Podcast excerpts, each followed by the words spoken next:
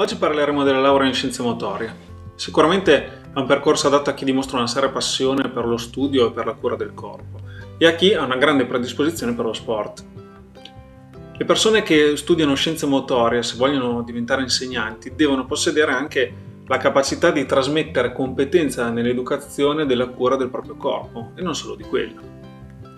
Sono tanti i giovani che amano lo sport e che vogliono capire le varie applicazioni possibili e quindi vale la pena trasformare questa passione in una carriera universitaria prima e in un lavoro redditizio poi.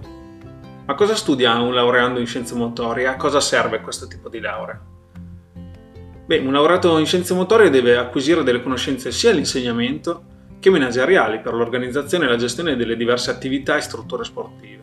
E ovviamente capacità per l'educazione motoria di tutti i soggetti, indipendentemente dall'età.